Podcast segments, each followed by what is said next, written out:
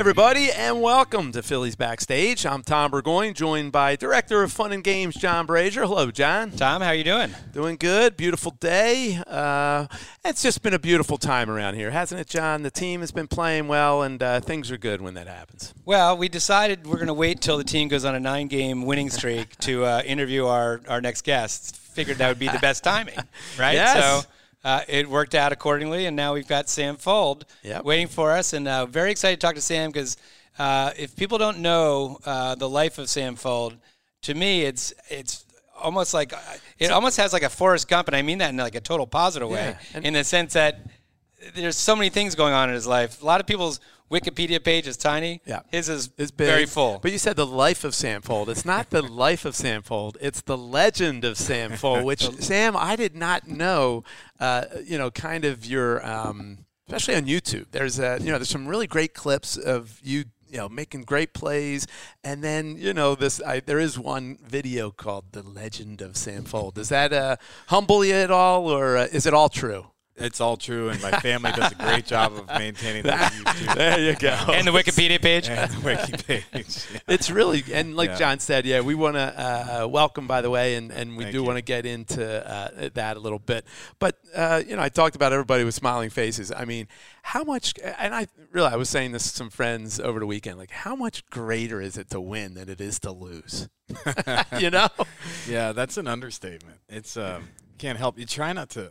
Saying this a lot the last couple days, but you try not to ride the roller coaster too much. Like you try not to get too high when when things are going well, and too low when you're hitting the skids a little bit. But it, you can't help but just kind of uh, get a little bit more excited coming to work every day when you're when you're playing good baseball. That's that's for sure. And it's really it was cool to see this weekend the the fans come out and, and support us, and uh, you can tell that they're getting excited about um, the brand of baseball that we've been playing the last kind of week and a half. And the funny thing is, when the team's doing well, you know, I've been doing this 29 years. You've been doing it for 34 years, right? So when the team's doing well, the promotions are better, right? You guys have the greatest promotions. When the team's not doing well, oh my God, your promotions stink, blah, blah, blah.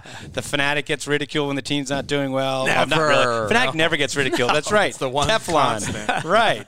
Well, you get one guy maybe calling it WIP.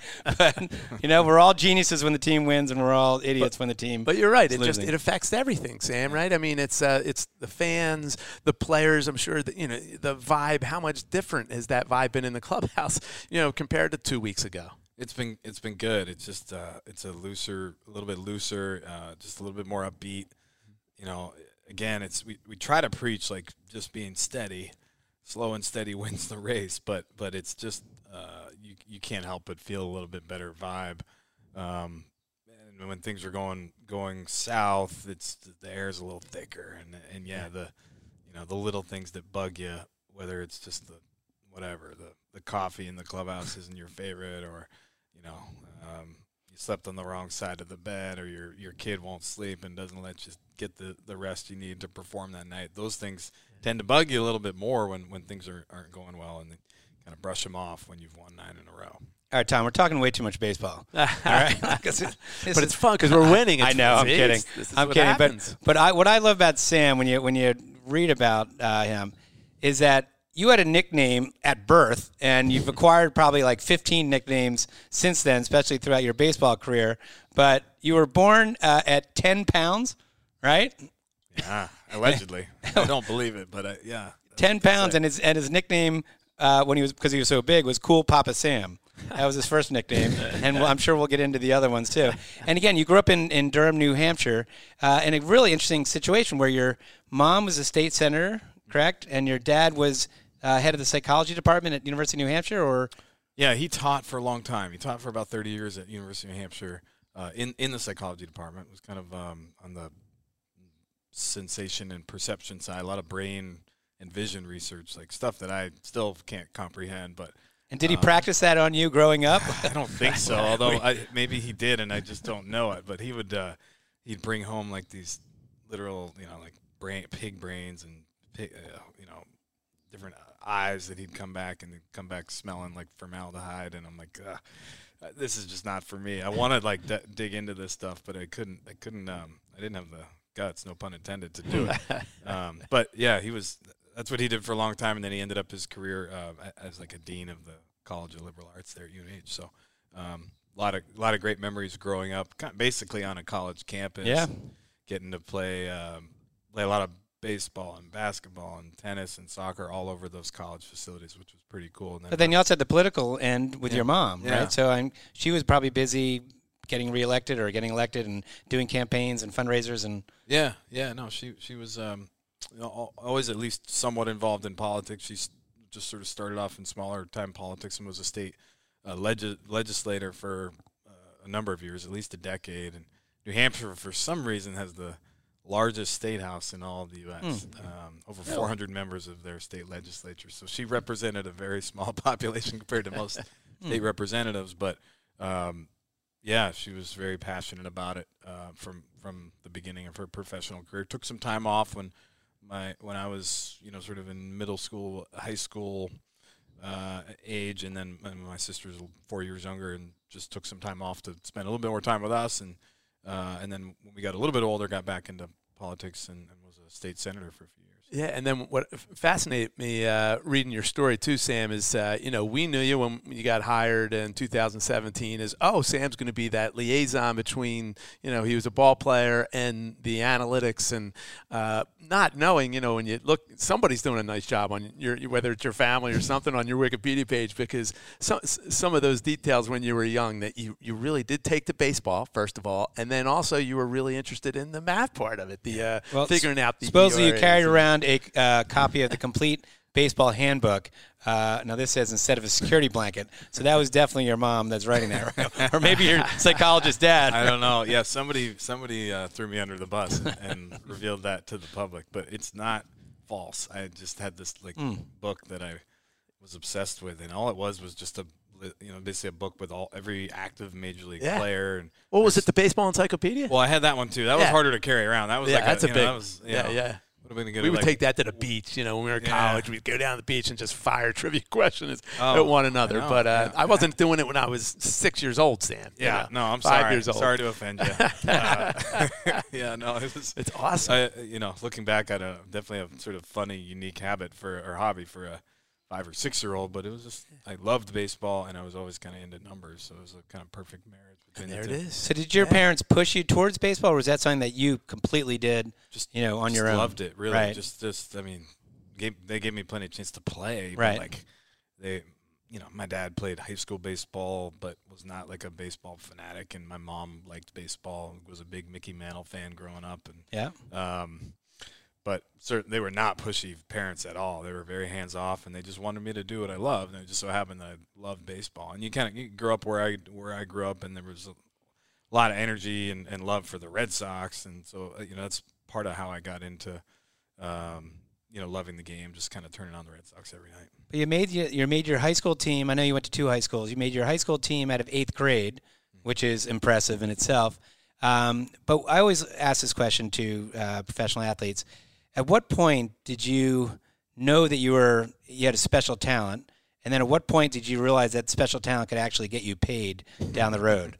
Right? Because if you make the team as an eighth grader, you're like, wow, you know, i have got to be a pretty good baseball player. And obviously, you had some great stats and records, you know, in high school, and then get recruited to Stanford. So, yeah. at what point? Well, yeah, I mean, it was it was a tough, tough read for me. I, was, I felt like I was a pretty mature and realistic kid growing up but uh, I grew up in the state of New Hampshire, and I knew that was not a baseball hotbed. And I also happened to be that that kid in Little League who had the mustache and was like fully mm. grown. I was a big like 11 and 12 year old, and so I knew that despite the success, it didn't really mean much. Like how how am I going to be when everybody else catches up to me? And looking at my parents, uh, I assumed that everybody else was going to sprout well past me, which ended up being the case. Um, that was the big question: was how how how are things going to do go when the the sort of playing field gets leveled from a physical standpoint? Um, so I think you know there was a summer that I I guess it was going into my senior year of high school where I got a little bit of a barometer for how I stood compared to the rest of the country, and I got to go to a couple national showcases. One was down at Clemson University, and one was over at in Long Beach, California, where the area code games are held every year. and that was when I got a sense of like, okay, maybe I can hang with the with the some of the best in the country, and maybe you know that's when a lot of the uh, sort of scholarship offers started to come in and.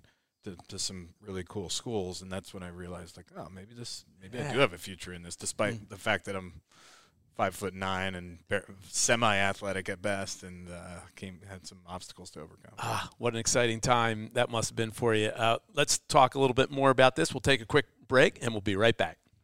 And we're back, Phillies backstage, and uh, this is just a fascinating story. And we've and we, Sam, we've been doing this for it's been like four years. We've been doing this podcast, John. So it's really awesome when we bring people in and we track their their success, and it's it's always fascinating. But but yours Well, we, and we we find out things we didn't know, obviously. yeah. And then sometimes, Sam, we'll have guests that just uh, we find out Rick Wise is coming into town. Oh, let's get him. And we know nothing about Rick Wise other than the fact that he threw a no hitter and, and, and, and had two home runs in the same game. His But then wiki we- page is not right? then, maintained by his then we family. we've, then we've got to go through Wikipedia and everything else.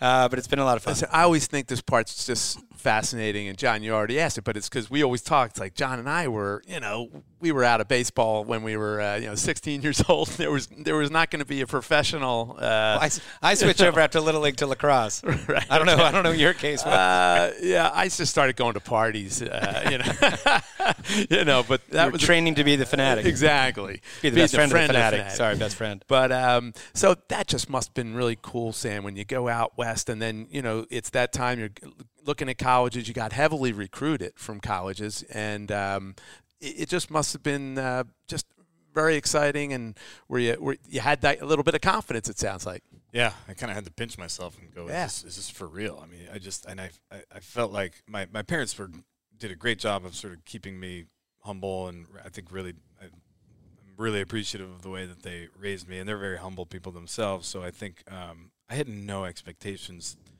Really, I, it was a, I was education focused growing up. And I felt like, regardless of where my baseball career took me, that the, the academic side of my life was going to really sort of help me in the long term, and, and that was a focus of theirs. And I, I ended up, you know, had some bumps in the road like we all did, but but um, you know, at least towards like the my high school life, I felt like I became pretty focused on education, and uh, I had no idea where the baseball stuff was going to take me. But when I when I got to got a chance to play with the best around the country and hold my own, it was it was like really confidence inspiring, and you start really dream, dreaming big that way.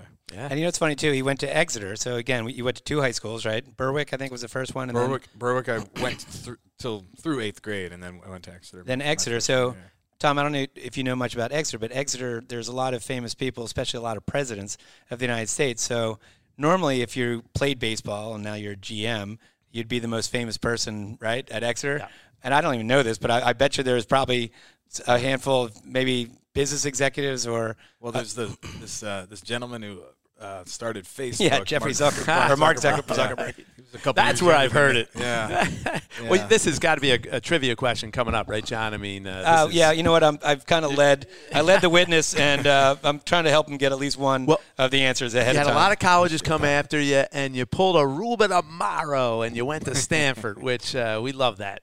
yeah. Th- Was Stanford the greatest? It was pretty cool. It Yeah. really was. Um, amazing, amazing campus, amazing people. Talk about staying humble there. I mean, you have to. You, you're. I mean, I'm like on the. I think back to my freshman year, and uh, I'm in the same freshman dorm as like Olympic swimmers, and like the best water polo player in the world is like a you know a dorm over for me, and some of the most brilliant people in the world are over are, are just like right side by side with you. So, however good you think you are heading into your Stanford experience, it it humbles you, uh, which is really cool, and just a lot of laid back, awesome people there, and really cool. I mean, a lot of great baseball moments there that I had. We were lucky enough to be really good. Um, so every time around this year when I was when I watch college baseball, it brings you know in the, in the super regionals and, and the World Series to come next week. I think it brings back a lot of good memories there too. And, and as a freshman, he was the starting uh, leadoff hitter. How about yeah. that? You started four years there, right? Yeah, just sort of fell into a really good opportunity there. I mean, they had lo- you know lost a lot of seniors uh, Mhm. from the previous graduating class, and had had just a great opportunity to to make an impact right away. So Yeah, so he leads off. He's a leadoff hitter as a freshman. In sophomore year, he led the Pac-10 in hits, breaking Stanford's single-season record.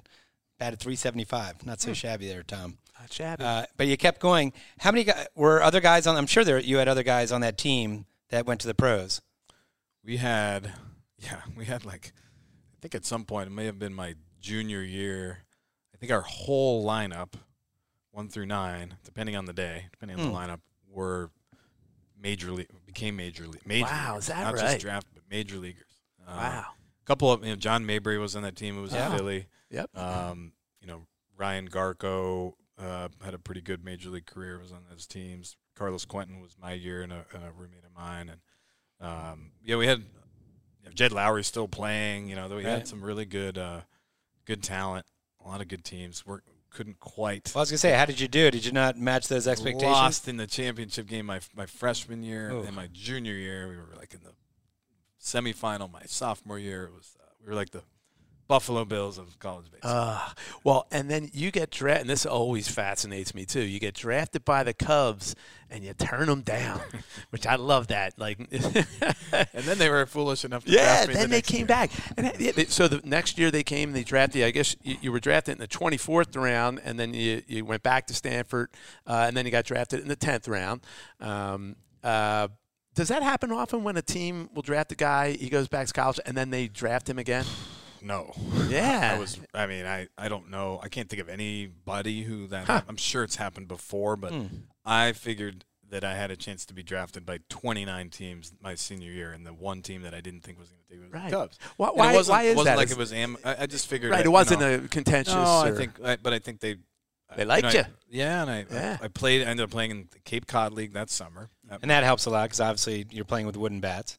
Yeah, right? yeah, and I and I was you know I was fortunate enough to play pretty well, and they kept like kind of offering me more and more money, more and more reason to go sign, and I just was like, I, part of it was coming off of a national championship loss. I was hungry to go back to Right. school and, and win a, a national championship, and I just figured, well, worst case is I can you know, go back and get my Stanford degree. That's always nice to have under your Yeah. belt, and I felt like I had better. Uh, my junior year was at the time maybe my worst of the three years that I'd been there, and I thought maybe I could go back and play better. And all those reasons just led me to go back for my senior year. Um, but no, it was it wasn't like we left on bad terms. But I just Right. figured, all right, we tried that. We'll, we'll we'll try somebody else. I figured would be the Cubs stance, but Yeah. it was really neat, and I'm glad that I had a chance to play in the organization.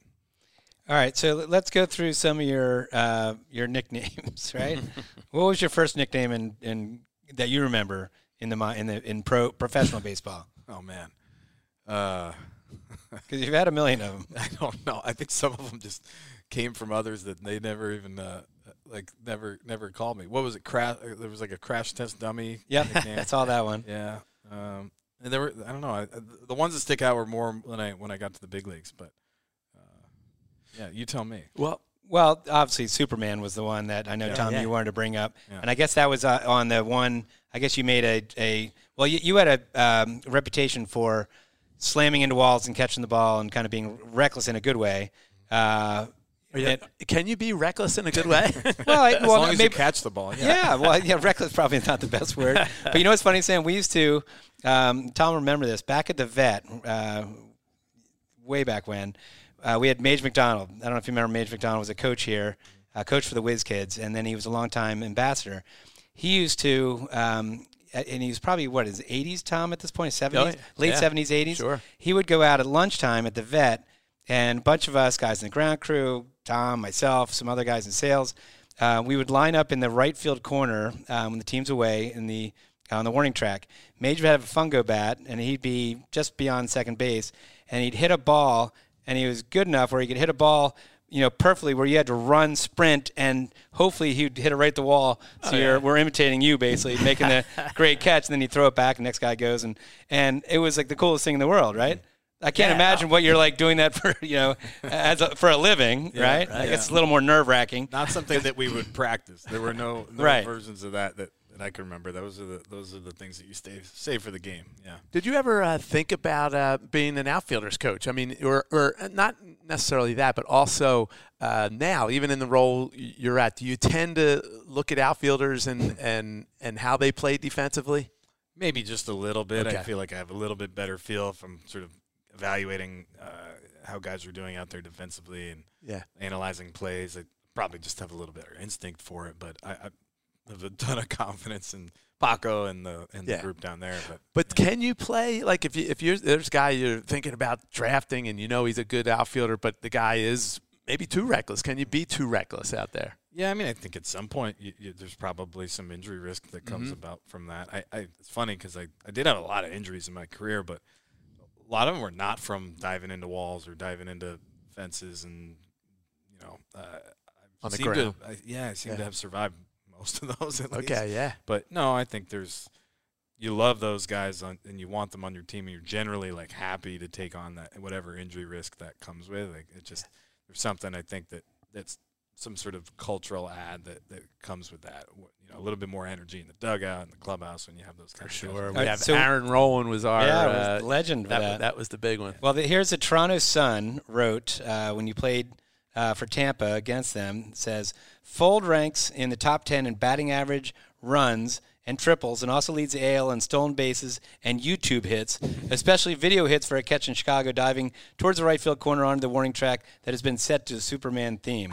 Right? So how many how many That's awesome. how many news are, you know sports you know writers Yeah, are yeah. writing you know you including YouTube within their article. Well, and you're also dealing with uh, you're at Wrigley, so is is that fence is hard? it's a brick wall, so of course it's hard. But is it uh, a little bit more of a challenge than maybe some of the other ballparks? Yeah, I and I look back and I shake my head at like how idiotic I was to run into those walls sometimes. Yeah. I mean, it, look, the ivy's a little thicker than it might look on TV, but it's it's it's ivy. It's yeah, not, you yeah. know, It's it's not, not pillows.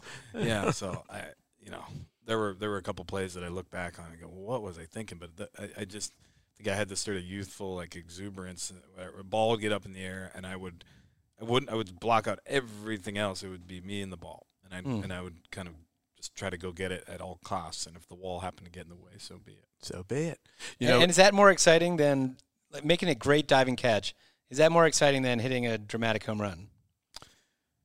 Yeah, because part of you is just wondering if you just knocked yourself out and got concussed. Yeah, you don't have to worry about that when you hit a home run. Right. Uh, no, I mean, it definitely on par. For me, the home runs were few and far between, so I, like the home runs too. But, but yeah, there's something about it gets the crowd involved. I mean, I'll never forget like one of the one of the first plays I made at Wrigley was a you know just a, a ball that I ran like running catch up in, against the wall, and I spun and threw a guy out to double him off at first, and the noise that I heard like running off the field was Mm. like nothing I've ever Yeah. heard in my entire career, and it was like a super cool moment. Oh, it fires up game. everybody. it does. And I love the uh, some of the tweets that were sent at you around that time. Sam Fuld was once intentionally walked while in the on deck circle. Uh, uh, I think uh, the Red Sox check under their bed for Sam Fuld, and John uh, and, and Joe Maddon's favorite was Superman wears a Sam Fuld T-shirt to bed. Is that true? I not validated that. No, I don't know. I don't know. That wasn't in one of the movies. uh, John, let's take another quick break, and uh, when we come back, we'll talk a little bit more about uh, Sam's uh, career as a, ba- a baseball player, and then uh, how he came to the Phillies. So we'll be right back. And we're back again with Sam Fuld, and uh, he is still in one piece. We've been talking a lot about slamming into fences, but uh, you know uh, your career, uh, your time in Tampa, um, and and you know we always think of Tampa. They always seem to have a a, a, great um, uh, development system, a great scouting system. Uh, when you were there, were you with a, a, a group of guys, a homegrown guys? I know you came from the Chicago organization, but uh, could you sense that organization and the way they develop players back then? Yeah, I think the one thing that stood out then, it still does, really, is just the the starting pitching in particular. We had a really good rotation. Uh, my first year there, it was David Price, it was James Shields, uh, it was Jeremy Hellickson, um, and then as we kind of as you know, James Shields was the first one to go, and then David left, and it was just sort of next man up. And as soon as Sh- Shieldsy left, it was Alex Cobb stepping up. Or, or Cas- Matt, Matt Moore. Kazmir in there. Kazmir had been Was there later? pre- Oh, was there earlier. before, yeah. Yeah. Um, but it was just amazing the depth that they had coming up through the system, and it just as unfortunate as it was to lose key guys like that, Chris Archer. I mean, it was just like next man up, and it was incredible that we, we didn't miss a beat when when we lost some really good starting pitching in Shields and Price and, and others. So, um, yeah, you felt like you were part of something special, and it was neat to just go to a kind of an underdog organization that, that got to go up against the Yankees and the Red Sox all the time, and we we um, we went toe to toe with them quite a bit. One of the cool things too, Tom, is that uh, Sam played for Team Israel in the World Baseball Cla- or Baseball Classic, right? Um, and that's the one. If you remember, I remember that the games were where that was in in Seoul and Seoul, in right. Tokyo. Yeah. because I remember like the games would be on like at five in the morning or four in the morning, right? Uh, and th- that team, if you remember, had you guys had the mensch on the bench, right? Who tell the story about that because that got a lot of notoriety Yeah. at that time. We uh, we had a bit of a stuffed animal mascot, not quite not quite Phanatic level, but it was Right. uh, one of our players, Cody Decker, had had I don't even know where he got this thing, but it was like this life-sized lump of a s- mensch, like Right. this guy with a you know a hat, and uh, he was wearing luckily was wearing blue and white and black, kind of that matched our our jerseys, and he would just hang out with us. He just we put him in the dugout and. Uh, Put him, put him on the plane when we went from Seoul to Tokyo, and was uh, a Did bit you get of a lot of odd charm. looks in the uh, airport and when you're going around with Plenty, Yeah, right. Yeah, I, I thought we may have to buy a ticket for him, but they, they let him uh, they let us carry him on. But he was good, kept us kept us happy and uh, nice and light in the. And you guys great, did great, right? You guys were the kind of the underdog Yeah. team that year. Yeah, yeah, it was really cool. It was it ended up being the last playing experience of my life. This was just five years ago, and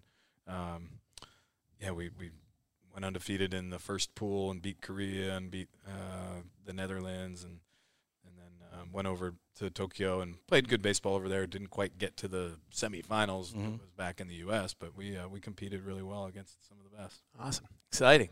Well, uh, now the transition from big league ball player to the front office. Uh, just talk about how that kind of came down. I'm, I'm fascinated too that it, it happened so quickly, and it that happened with Ruben too, right? When Mhm. Ruben retired, he pretty much uh, you know jumped right into the front office uh, as well, and uh, it that's how it happened with you, right, Sam? Yeah, yeah. I mean, um, it was sort of a fortuitous turn of events. Like I had been in touch with Matt Klentak, and and uh, as as a player, my agent was in touch with them, and, and we were still talking about Hmm. you know playing, and that was just after the WBC experience. But I was coming off of a shoulder injury and wasn't sure I was going to bounce back. And Matt had sort of in passing told my agent like, hey, whenever Sam's done playing, would love to just talk to him about you know sort of life after playing. I didn't know Matt at all.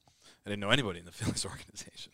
Um, and you know, it, a few months into the summer, I couldn't throw the ball from one end of the room to the other, and realized my career was probably over. And I'd rehabbed plenty, and just figured it was, figured it was enough. Um, so wanted to went and explored other opportunities, the post playing opportunities, and the Phillies were one of the first places that I that I called, just knowing that had heard great things about the organization and um, you know geographically made some sense between you know with me and my my my wife being from close to the Northeast, or at least in the general vic- uh, vicinity, and um, got to know Matt and the rest of the group here, and loved loved every conversation that I had, and and um, felt like it was a really cool opportunity to take advantage of. So did they create that position for you? I know when you were Tom alluded to it earlier that you were the kind of the liaison between the front office and players, right? More on the analytical side. You're basically be the one that can translate, I guess, like right the tra- the analytics to the the modern ball player, and you're again you're you're almost just from retiring, right? So you so they they could relate. Um, but was that created for you? It, it was, and I, I credit Matt for coming up with it because it. I wasn't sure what I wanted to do. I wasn't ready to really jump into a coaching role. Had four small kids and wanted to get into something less than an everyday, like you know, 81 games on the road type experience. And and um, Matt was really great about it and created.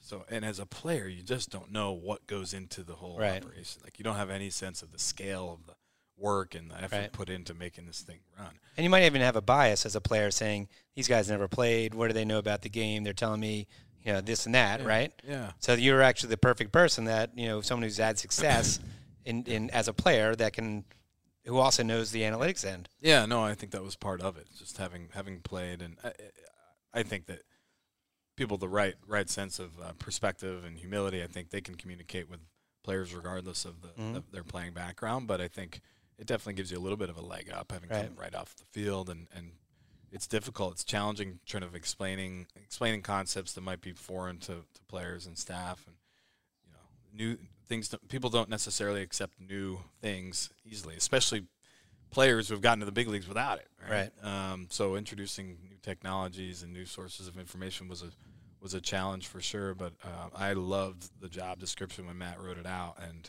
thought it really fit me well, and it, it was a great couple of years doing it. Was it tough? Like I know some players are very receptive um, to it, but it, you know, going back in the past, like I, I imagine if you had to talk to Cliff Lee, Cliff Lee was one of those guys that just wants to throw it, doesn't want to hear, doesn't want to study, doesn't want to do anything. He's has his own confidence in his own you know arm, and he doesn't want to want the information. Whereas some guys want as much information as you can give them. Yeah.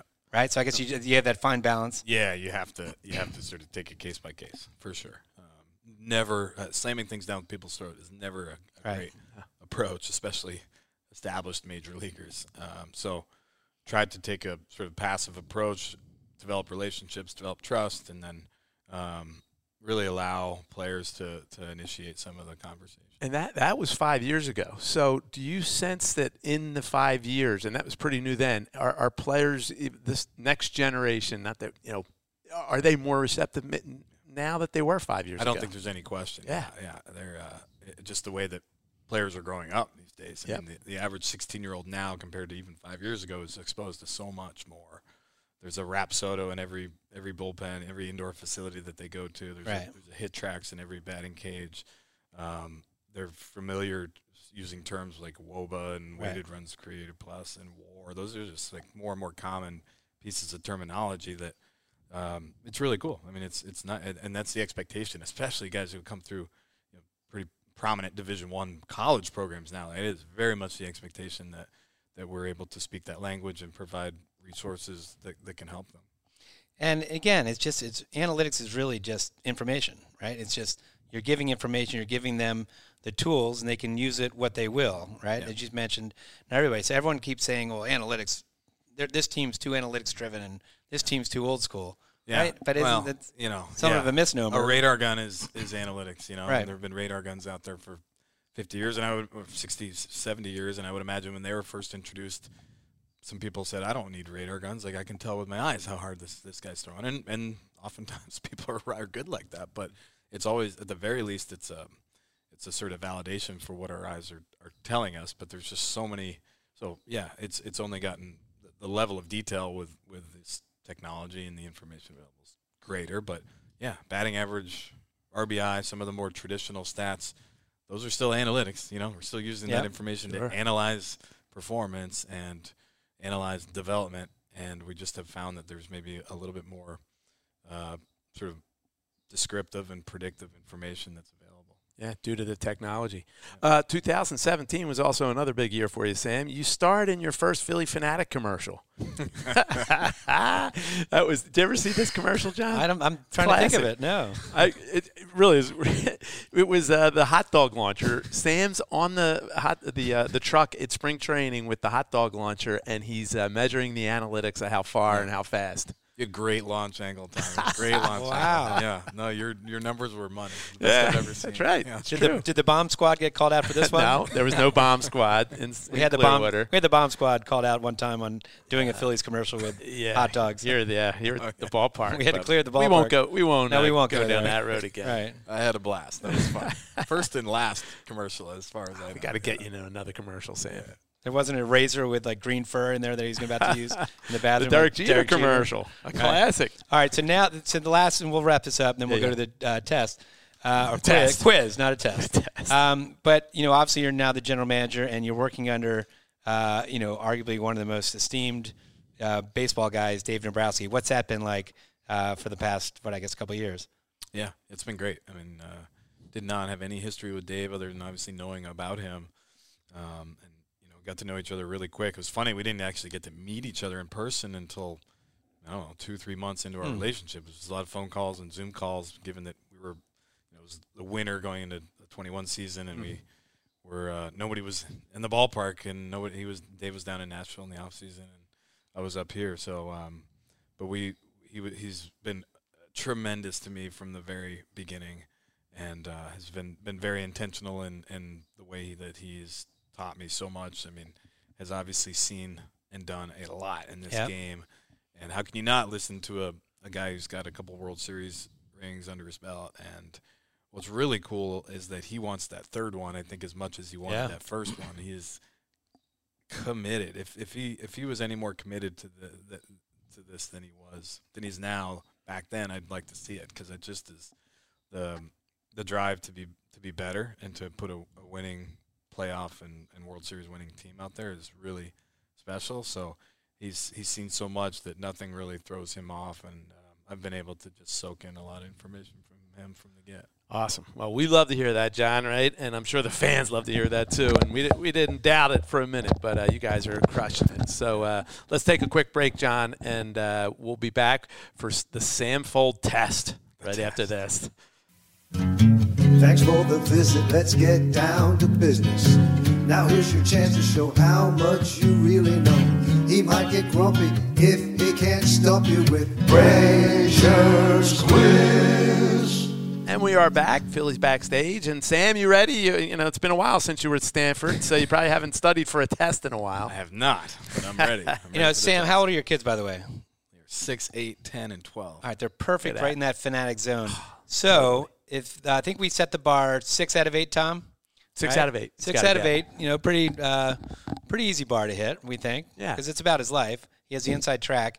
Uh, what does he win? And I think he should win something Phanatic related towards his kids. Yeah, well, let's go with the uh, the new book that was just released, thanks to uh, Xfinity, and uh, we gave that away last week. Phanatic about reading. It's the Phillie Phanatic's Doggy Tale. Can you guys have a dog, Sam? We do not. We do not have a dog. We're, not, maybe- we're not quite ready for that. Oops. but, uh, well, yeah. maybe if, if if you get this book, it might the kids might be asking All right, for let's a dog. think about other gifts. All right, maybe there'll be another Or gift. maybe I'll just flunk this test and make sure I don't get it. Do you have the Bryce Harper bob- bobblehead doll that we just gave You've got out? other book. Phanatic's has other books. You're going to autograph different book for every one of There his you go. kids. That's perfect. How about Perfect. that? Perfect. All right. All right. Yeah, we can't give him disincentive to win. So here we go.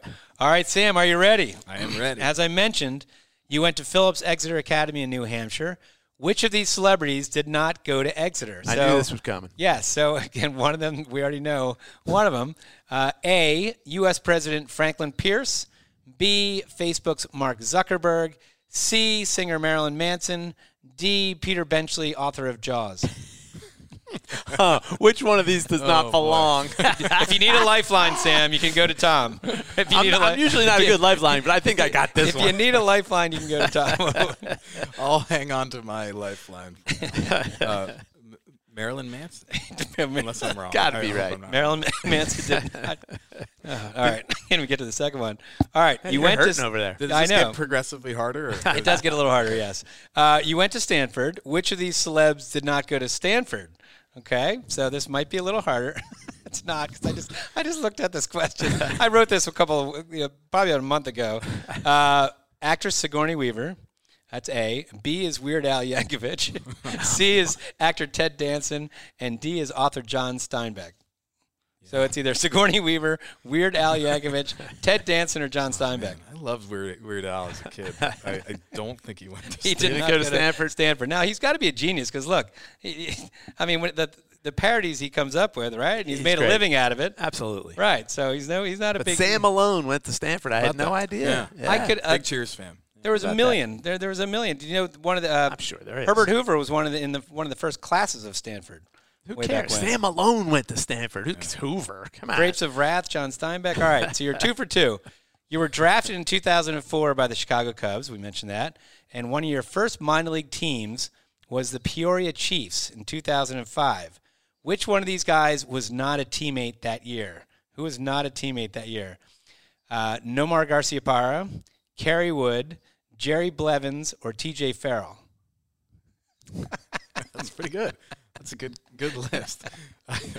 I wish I were as young as T.J. Farrell, but I'm going to say T.J. Farrell. TJ Farrell. See, oftentimes I, I put a computer guy in there, or I'll put somebody that, that whoever our guest is doesn't know, and then we'll say Bob Tonnen, and then they don't know that Bob Tonnen And runs Sam- our computers. Sam's still young. When you ask that to Rick Wise, you know, he's trying to think, okay, 60 years ago, who Right, was my right. teammate? Right, but actually Yeah. they're, they're pretty Well, good. No, they Nomar, usually- if I, if may interject, Nomar rehabbed. Obviously, he wasn't like in A ball then, Right. but he was doing a, did a rehab stint. So and, it's a uh, little- I grew up a huge Nomar Yeah, fan. he was That a good must- guy too, He wasn't was he, a Sam? Great guy. Yeah, he yeah, was yeah. a great guy. He grounded out his first at bat with us and came in the dugout and was like yelling, you know, swearing, throwing things, and everybody we're just like dead silence Hmm. in the dugout. And then he he gets over by the helmet rack and like starts cracking up laughing. Ah.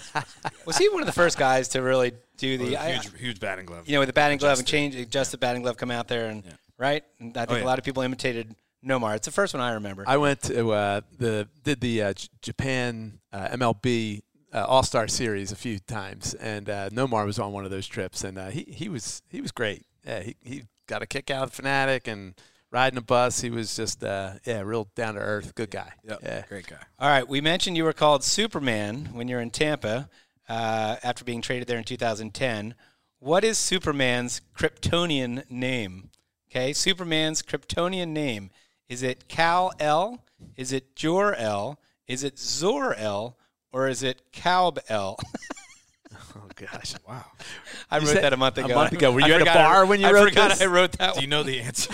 I do know the answer. can you can you re- at least repeat Sure. the first It's, three? it's Kal-El, Jor L, Zor-El. You don't want to hear D, Cowbell. Cowbell. I'm- I'll, I'll go with A. Kal-El. Cal L, he's four for four. So is Jor-El the dad? Jor-El is the dad, and There Zor you El go. is the uncle. Nice. Very good. Yeah, that was See? good. And you still have a lifeline, by the way, with Tom Burgoyne over right. here. I'm not good. All right. So, uh, five, you played for Team Israel in 2017 World Baseball Classic. Which, see, he already has this one. Which player on that team brought the team mascot with him, the the, major, the bench there it on the bench? And I, I was going to say Ty Kelly, Cody Decker, Jason Marquis, or Ike Davis, and you already mentioned Cody Decker. So That's a winner right there. We're now five for Five. five. for five. Promise you did not give me these questions in advance. I did not. Uh, what was your batting average in the 2014 wild card game against the Royals? Uh, your batting average in the one game wild card game 2014 uh, was it 250, 500, 300, or 400? Oh man, I know I had two hits, and I don't. Now I'm just trying to remember if I if I had four at bats or five at bats. It was a long game. I don't really like to talk about it because it was a Yeah, it was a tough one. Yeah. late. I'm, I think I went two for five. I'm going to say 400. 400. So that means right now he is six for six. He's, He's a already math guy. You he's already was getting won. He's already won the all the Phanatic books signed for Yes. his kids. Yes. Right, just not the dog one. Not the dog. one. Right. All right. Here we go. Uh, let's see. Uh, you read Moneyball in 2004 while recovering from a torn labrum injury, correct? Uh, in the movie, what actor had to lose a lot of weight since he was told he was too fat to play one of the characters? Was it Chris Pratt, Brad Pitt, Jonah Hill, or Philip Seymour Hoffman? Yeah, Jonah Hill played Paul Di DePodesta. That would be my guess. No, No. it's incorrect. Oh. Chris, see, it was uh, kind of a trick question It was a because I, bit of a trick I question. threw on a couple. Man. It's it was Chris Pratt who played Scott Hatteberg. They said he was he was too he had to lose a lot of weight Yeah. if he wanted to be. And Hoffman was player. the manager, uh, Hal, right? He Right. played uh, Hal on that. Okay. Yep. But Well, I apologize to Jonah Hill. If he's you could still use the stand to lose a few pounds. But Uh, that was Tom Burgoyne. Just make sure that was not Sam Folder or myself. Uh, we got that on the record. All right, your last question to see if you can go seven for eight. Who I, I don't know why I came up with this question, but I did. Uh, who is the oldest manager at the time that you played under? Okay, who is the oldest manager at the time that you played under? Was it Ron Gardenhire? Was it Bob Melvin? Was it Lou Piniella? Or was it Joe Maddon? Wow. So Ron Gardenhire. Bob Melvin, Lou Piniella, and Joe Maddon. And I have to tell you, the gap is ten years, so it's it's it's it's pretty substantial. But you might you're in the moment, so you're not thinking about how old your manager you're not. is. You're not. So it's I feel like if I get this one wrong, I'm in a lot of trouble. well, I'm going to give you a, No I'm going to give you a big hint right here. Okay, it's not really a big hint, but it's a big hint. I know you're gonna say. I know. I know. Tom, Oh, my gosh. Tom and I went to Puerto Rico for Carlos Baerga's uh, So- charity softball game. Probably what 20 years ago. yeah, a long time ago. 20, yeah, because I think you're. I think Jen was pregnant with one of your sons Uh, probably. because she couldn't go on the trip, so I went. Yes. So next thing you know, we go to the beach. I'll tell this real quick. And I went uh, body surfing out in this Puerto Rican beach, right? And I'm and I caught this great wave, and I'm flying through the waves. And my next thing you know, my f- hands and my arms crash into someone's legs. I ended up talking to this guy for half an hour. And he's the answer to this question. he's question. the answer to this question. He thought I was a scout, and I think I. Whoever, whatever team he was with, I think I screwed up that organization for many years because I was I was talking, you know, I'm gonna, I'm gonna go with Sweet Lou. Sweet Lou is correct. Lou Piniella.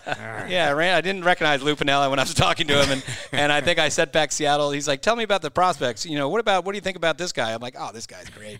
You know, he's got this and that." Yeah, he I'm listened to you. I was getting all kinds of stuff. Uh, so, John yeah. and his tr- bathing trunks and you know Lou's taking notes. I don't think so. You don't think so? Uh, I don't My think so. Birdwell beach britches. He wasn't taking me seriously. Oh, that's funny. well, thank you for playing. The parting gift is uh, again some Phanatic books. So We did good. It's been a pleasure. Sam, thanks for Enjoyed coming in. Yeah, this is good. You came all the way. We're looking at your your office is literally uh, about 50 feet away. It was worth the trek. It really was. the long Yeah, walk. Yeah. But uh, we really appreciate it. Uh, let's keep the winning going. You know, John and I are uh, we're loving it. We're all loving it. So are we. We're gonna do our best. Yeah. Yeah. And, oh wait, last question. Did you see going. the Phanatic streak? By the way, I did. Yeah. I did. I was expecting security to go and tackle you, but they let it. you know it what? easy We've we've we t- the Phanatic's been doing this for a while, and every once in a while we think, should we have security go out there? But then it's like, well, then you know it may not be the best look. It's a too. lot you know, we don't want to, Yeah, yeah. you know, make them look What bad I was either, impressed so. with was the third base umpire. I think it was uh, uh, Trunk. Tr- Troncoso, uh, no, Mo- uh, I, I forget. Yeah. Edwin was his first name. Just straight faced. He Yeah. wanted no, No part. parts. I mean, he was all No business. parts of a naked Phanatic. Yeah. Nah, I don't blame him. uh, all right, Sam. Thanks again. We'll catch bet. you around, John. Thanks for Another having me. great show. sounds All good. right, and uh, we will see you next time on Phillies Backstage. Backstage with the going